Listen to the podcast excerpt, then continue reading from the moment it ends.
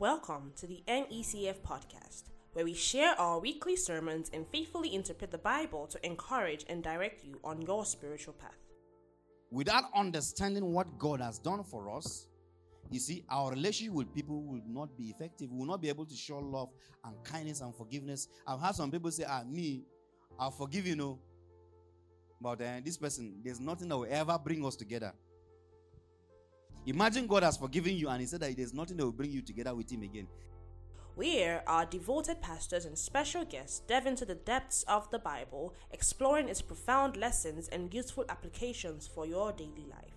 Join us as we explore the timeless truth that have the power to change people's hearts and minds, promoting a closer relationship with God and a firm belief in His promises. The sons of God. Hallelujah. As many as are what? As are led. As many as are instructed and they follow the leading of the Holy Spirit, these are actually the sons of God. Galatians chapter 5, verse 16. Supporting verse also. Galatians chapter 5, verse 16. Galatians chapter 5, verse 16. I say then, walk in the spirit, and you shall not fulfill the lust of the flesh. And I believe so much that at the start, start of uh, at the beginning of this year, you know, or some few months ago, I was teaching about, you know, the life in the spirit, life in the flesh, and how we can, you know, differentiate this. And by the grace of God, Pastor Victor, in the last time that he was with us here, teaching us, he he tried to, you know, explain to us our reality as, you know, believers. He tried to establish us in a truth concerning our life in the spirit. And I remember vividly, he said that we are sanctified. Hallelujah. Obviously, remember, right? He said that we are what? That we are sanctified, that we are righteous. Hallelujah. And this righteousness is actually the reality of someone that is led by the Spirit of God. Someone that is born again, someone that is a child of God, someone that has come into relationship with God. I remember him teaching us that by believing the gospel, we are what? We are sanctified and perfected forever. Hallelujah. So he established to us that our perfection has already happened when we believe the gospel. Amen. And then he also said, of course, we are sanctified, we are righteous, we are holy. And then, you know, one of the notes I took, he says, God is holy and his dwelling in us is because, you know, he, we are holy. Hallelujah. God has made us holy. He himself is holy. He has made us holy so that he can dwell in us. Amen. This is the reality of a man in a spirit. God made us holy so he can dwell in us. The believer is righteous, sanctified, and made holy. This is the reality of what? Of the life in the spirit. Now, what I will start, you know, to teach, maybe I'll just lay a foundation today because of, you know, the time, is to also expose us to another truth that we know, we know, hallelujah, but it's very, very important that we we know better. Amen. We cannot overemphasize the truth. In fact, there's nothing new in scriptures. If you hear a man of God comes on the pulpit and say, "This thing I'm about to teach you," you know, it's a fresh revelation. It's a new message I'm about to preach from my heart. Just carry your Bible and go home. Hallelujah. Because I'm assuring you that 99% is going to be in error. Amen. So there's no new message that any man can preach that have not been preached. Hallelujah. Because we have it documented for us in the scriptures. So this is not from my heart. This is from the scriptures. Amen. And as Paul will say that he's not, he's not uh, in Philippians, right? He said that I am not tired to do what? Let's look at the Philippians chapter what? Chapter 3, from verse 1. Philippians 3, verse 1. It says, Finally, my brethren, rejoice in the Lord. For me to write the same things to you is not what? It's not tedious. Hallelujah. I'm not tired. Even if we keep on talking about salvation, salvation, salvation from day one to day two, you know, somebody will say, Ah, is it only salvation you people talk about? That is all we know. Hallelujah. Because that, because the Bible is a mess, it's a book of what? It's a book of salvation, right? So he says, For me to write same things to you is not what? It's not tedious for me. But for you, it is what? It is safe. It is safe. There's security in him re-emphasizing the truth, in him re-communicating the truth, in him, you know, enforcing the truth until it becomes a reality. Even if you know it, you know, you walk in it and you live it out. Hallelujah. So what I'm about to share is not something new, as I said. But I hope that we'll be able to make some clarity. Hallelujah. Some clarity is one of the realities we have in the spirit, in line with all the teachings we've been having. So I'm going to be speaking about the forgiveness of sins, an introduction, the forgiveness of sins.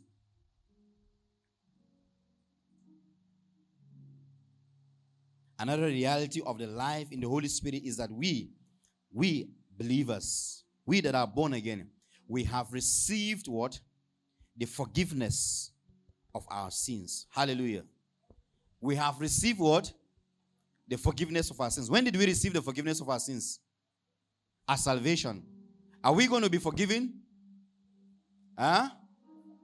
Have we been forgiven? Do we ask for forgiveness? Somebody say yes. Do we ask for forgiveness? Okay, see, this is what we're going to address actually. This is the reason why we must teach this. Some are saying yes, some are saying no. We're going to see whether we ask for forgiveness. Amen. So, this forgiveness for our sins is an eternal forgiveness. That's the first thing we have to establish. Now, I'm going to, I'm going to, in, in, in the academia, I'm going to make some statements, right? Then we investigate in scriptures to see if those statements are true. I'll call them hypotheses, right? I'm going to make some open statements. Then, with time, we're going to investigate in scriptures together. We've been taught how to interpret scriptures. We've been taught how to, you know, contextually different methods of biblical interpretation. We're going to apply this in some key verses in order for us to reach to, you know, the truth we are looking for in scriptures. Amen. So we say that this forgiveness is an eternal forgiveness. And when we say something is eternal, we mean that it is forever. It is not something that you know you received, then you're going to lose it. Amen. If forgiveness is not eternal, then I think it's not worth the dying of Christ on the cross. I mean, it's not what Jesus Christ coming to die. So the forgiveness that the believer has received as a result of what salvation is what is eternal. It is not an ongoing forgiveness. Amen. Write this statement very boldly.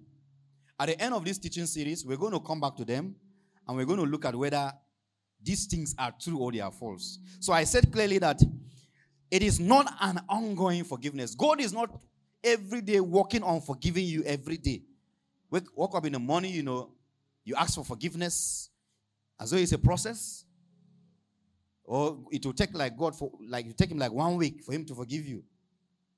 Maybe you did something that is wrong on Wednesday and you've asked for forgiveness today, tomorrow again, next tomorrow, after tomorrow, you know, as though it's a process. Now, emphatically, it is not an ongoing forgiveness, right? It is once and for all permanent. It is a past tense. For any man in Christ, any man of the Spirit is a man that has been forgiven. We have received we have received what? Forgiveness. It is permanent, it is a past tense. God is not going to forgive you. Amen. God is what? God is not going to forgive you because God has already forgiven you. God is not going to forgive you because He has already forgiven you. Now, the question that will begin to rise is Does that mean that we shouldn't ask for forgiveness?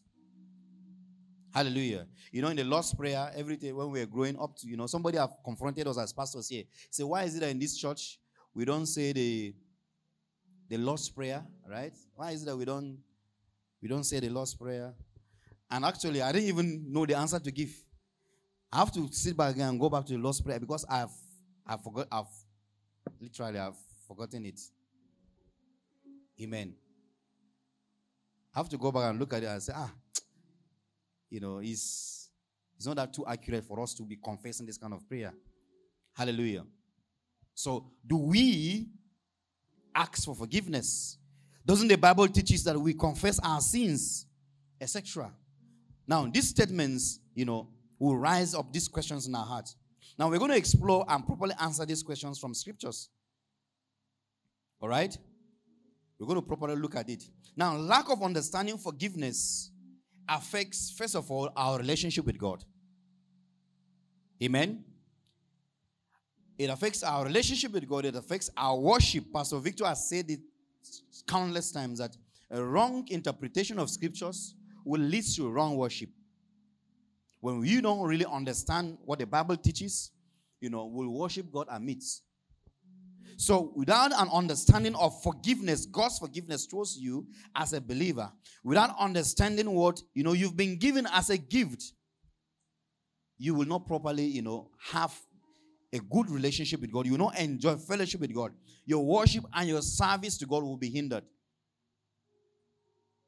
Because we often think that, of course, there are scriptures that seems to say that forgiveness of our sins is a product of our asking God for forgiveness. There are scriptures, we look at some of them, that seems to say that, you know, is when we ask, then God will forgive us, right?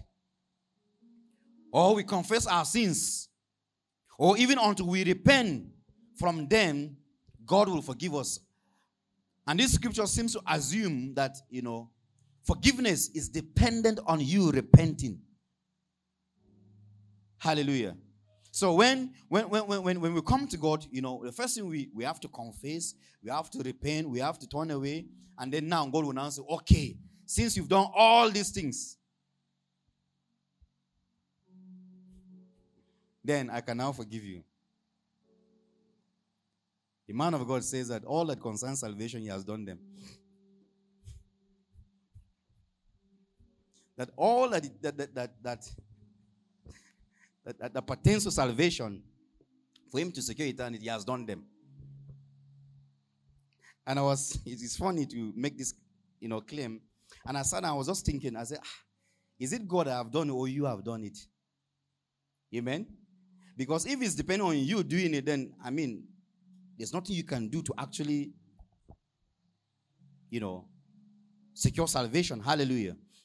So, what we're establishing is that it affects our relationship. Lack of understanding the forgiveness of God affects our relationship with God because we think at the back of our mind that is always what we do that secures forgiveness.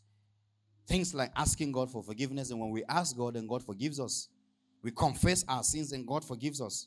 For example, now let's look at the scripture, Matthew chapter 6, verse 9 to 15. A very classical example, Matthew chapter 6, verse 9 to 15. Remember, we're just building a case. You have to be patient and work with me, right? We're building a serious case here. Matthew chapter 6, verse 9 to 15. Matthew 6, 9 to 15. It says, In this manner, therefore, pray, Our Father in heaven, hallowed be your name. Your kingdom come, your will be done on earth as it is in heaven. Give us this day our daily bread now, look at this one. And forgive us our debts as we what? As forgive our debtors. And forgive us our, our sins as we what? As we what? As we forgive our debtors. So it simply means that the way God will forgive us, right? English language is the way we forgive our debtors. So God is learning forgiveness from us. So just imagine that God is going to forgive the way you forgive your friend. Hallelujah. Does that sound accurate? Amen. So, so it simply means that there's need for us to properly interpret this passage, right? We're going to interpret it better later, right? It says, And forgive us our debts as we forgive our debtors. The next verse. And do not lead us into temptation, but deliver us from the evil one. For yours is the kingdom and the power and the glory forever and ever. Amen. Now, the next part that is very key. It says, For if you forgive men, now this, if your Bible is, is, is a letter, a red letter Bible, you discover that Jesus is the one speaking here. It's none of the apostles. Are we together? It's none of the apostles. It's not even a commentary. It's Jesus word for word. For if you forgive men their trespasses, what will happen? Your heavenly Father will also forgive you. Which means that if you don't forgive your, your brethren, God will not forgive you. So God is competing in who keeps malice more. That's what he's meaning. So that means that your forgiveness from God is dependent on you forgiving another person. The next verse says, But if you do not forgive men their trespasses, neither will your father forgive your what? Your trespasses. Hallelujah. Second Chronicles chapter 7, verse 14. Another classical scripture.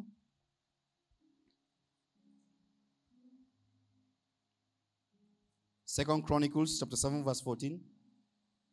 says, If my people who are called by my name will humble themselves, on the line the word humble themselves, right? And pray, on the line pray, and seek my face, and turn from their wicked ways. Then I will hear from heaven and will forgive their sin and heal their land. Which means that the healing of God, the forgiveness of God, all that God will do is conditional. Conditional to what? To you, first of all, you must be humble. Right? If you humble yourself, then what do you do? Then you now pray. After praying, what do you do? You now seek his face. I don't know how. I'm not praying and seeking his face. It's meaning the same thing anyway. And you have to now turn from your wicked ways, which is repentance, right? Then God will now say, Ah, since you've done this, I can now forgive you and I will not heal your land. Hallelujah. Now, these are some scriptures. There are many, many more. These are some scriptures that seems to, which means that because you see, when a biblical truth seems to contradict another, right? It simply means that we need to study and know. It means that we need to rightly interpret it. Amen. Another one is uh First John chapter 1, verse 9. First John chapter 1, verse 9. It talks about confessing our sins. If we confess our sins, yes, He is faithful and just to forgive us our sins and cleanse us from what? From all unrighteousness. Which means that God forgiving our sins, cleansing us from all unrighteousness is dependent on what? On confession of sins. Hallelujah. So all this is a reason, see, because if we will hold on to this the way it is like this, I mean, it's going to affect our relationship with God so much. So it's necessary that we understand what you know God has given us, the gift of forgiveness that we have. Forgiveness is God's character, and it's not dependent on your action. Hallelujah.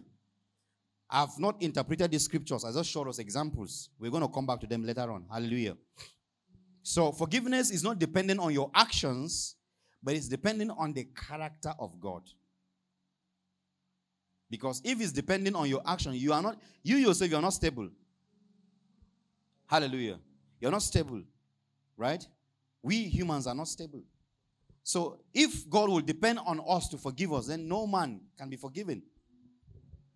So our forgiveness or what we receive from God is as a result of his character. Because he's love. He's not loving, he is love personified. So he acts towards us based on his character, which does not change. So forgiveness is God's character and it's not dependent on our actions.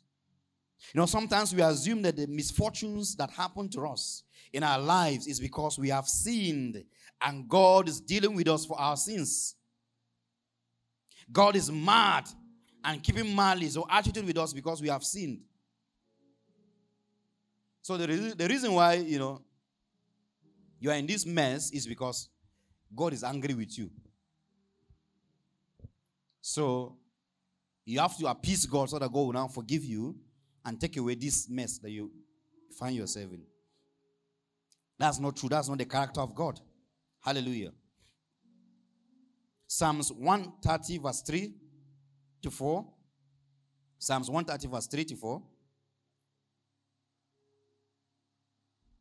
Psalms 130, verse 3 to 4.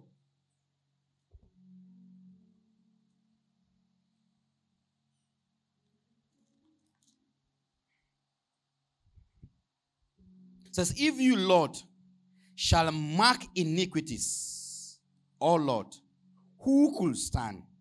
Right? If God is going to mark iniquities, if God is going to take responsibility of, you know what it means to mark? Let me give you a practical example. You write exams, right? We have teachers here. And teachers have take time to do what? To assess what you've done, right? To see whether you did well or you didn't do well.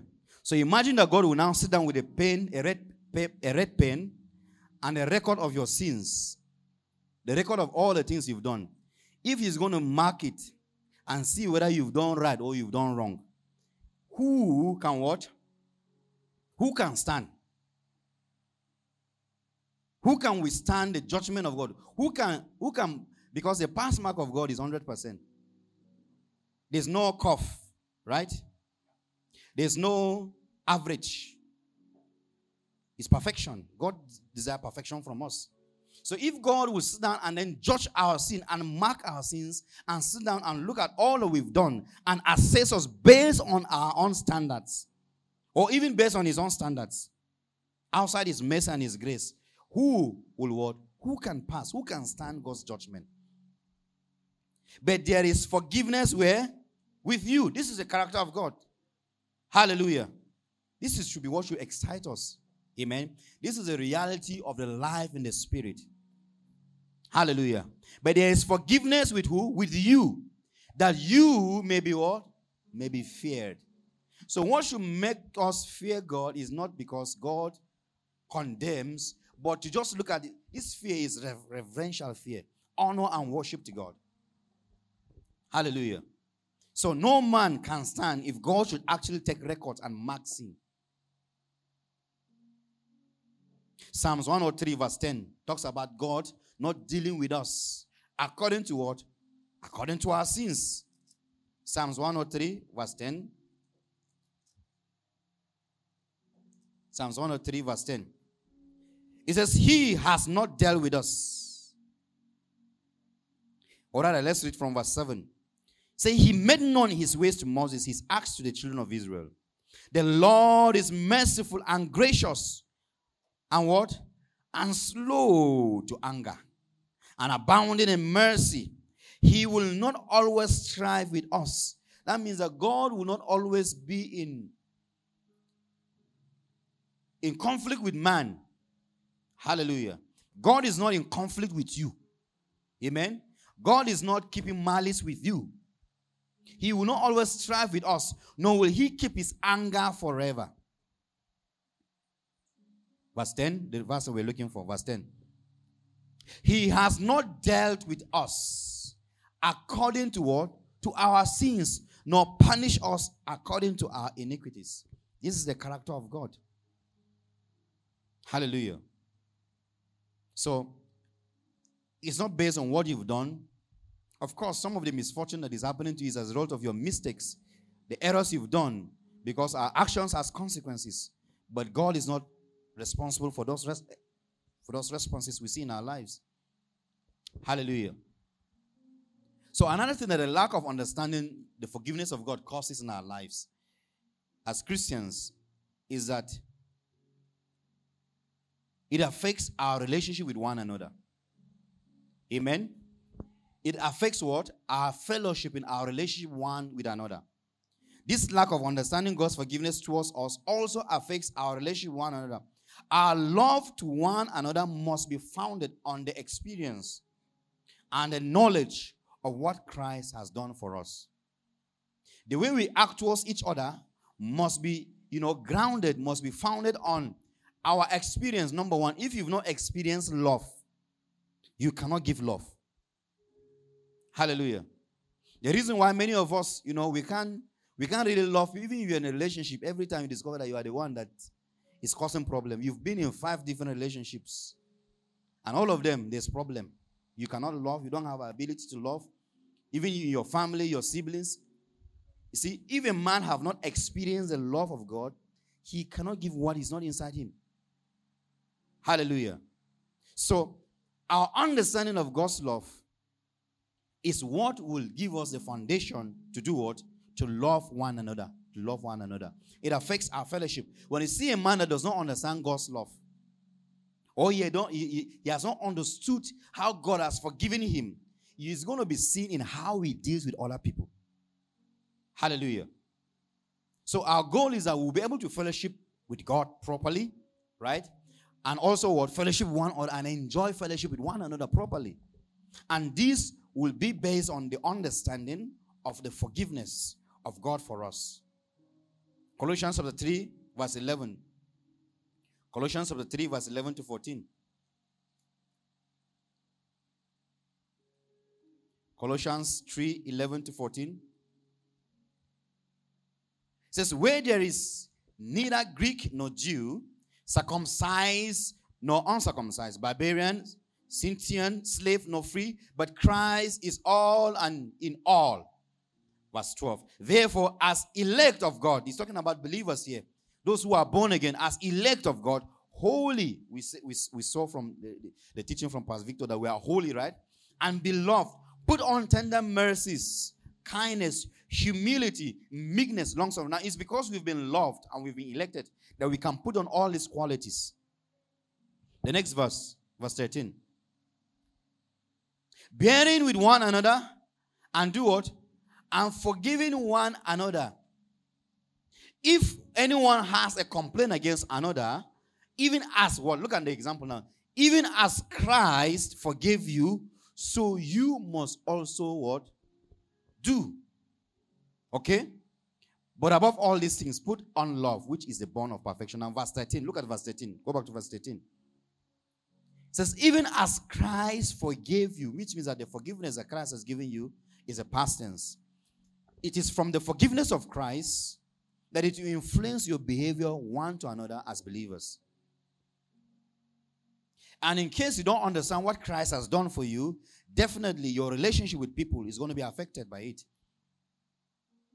Ephesians chapter 4, verse 31 also buttresses this point. Ephesians 4, 31 to 32.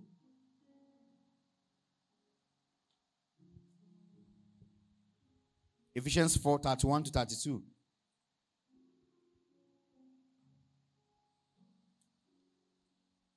Verse 31 and verse 32. Say, let all bitterness and wrath, anger, clamor, and evil speaking be put away from you with all malice. And be kind to one another, tender hearted, forgiving one another, even as what? You see the example? You see the bedrock of our relationship. Even as what? Even as God in Christ has done what? Has forgiven you. Hallelujah. So your response is based on what Christ has done and has established in you.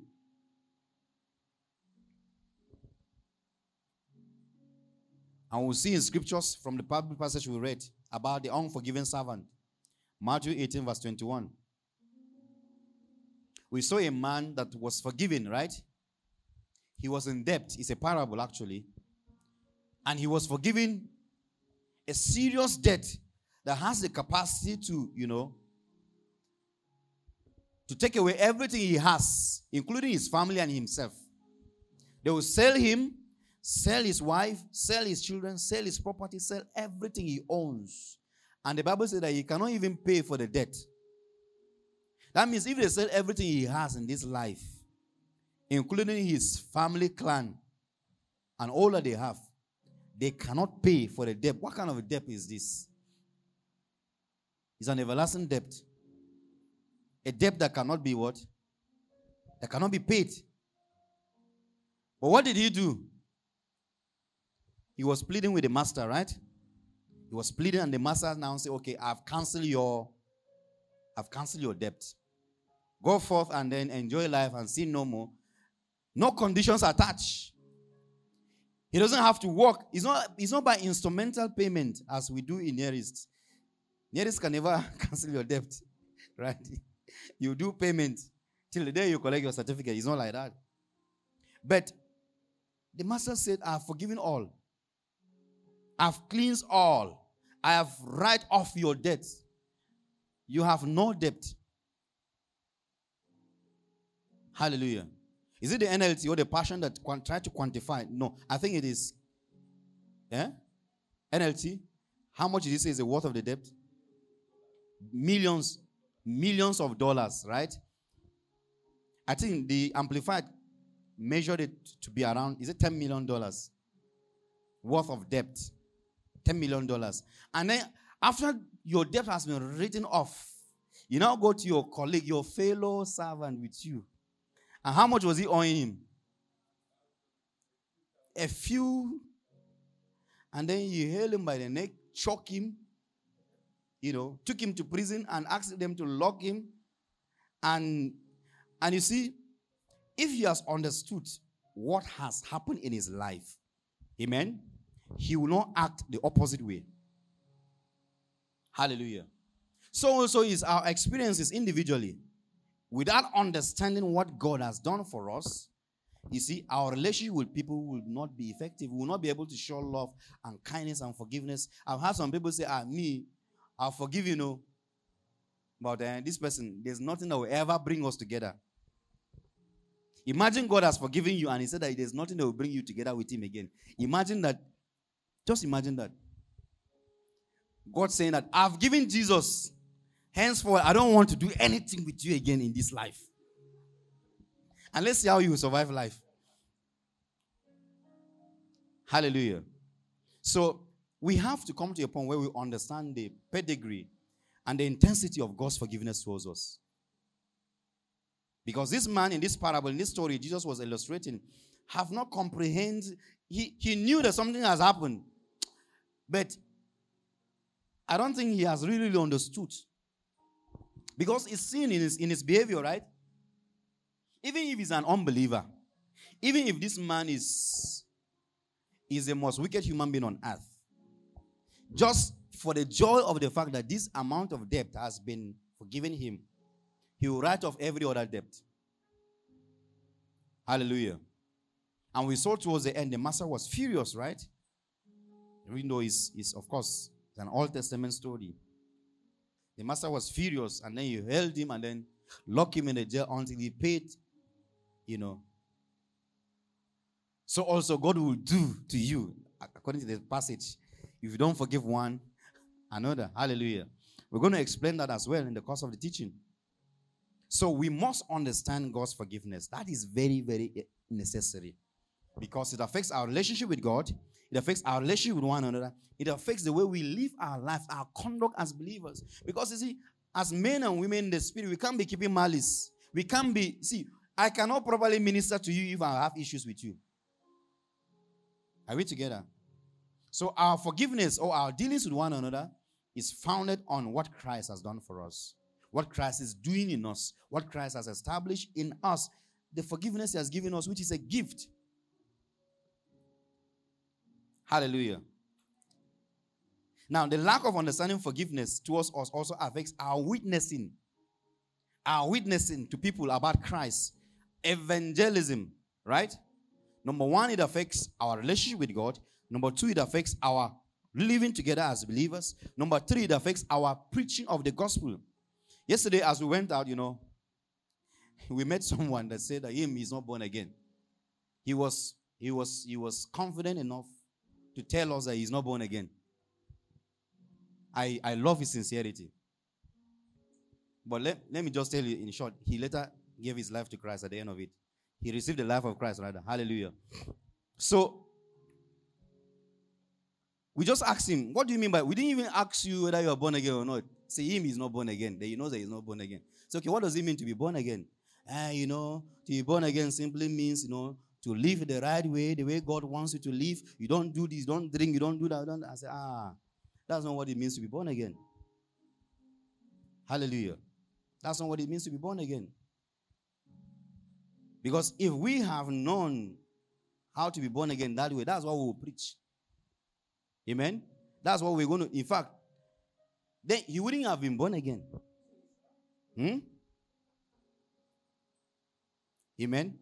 So we must understand what has happened so that we can better, you know, preach what has happened in our lives and also usher others into this life.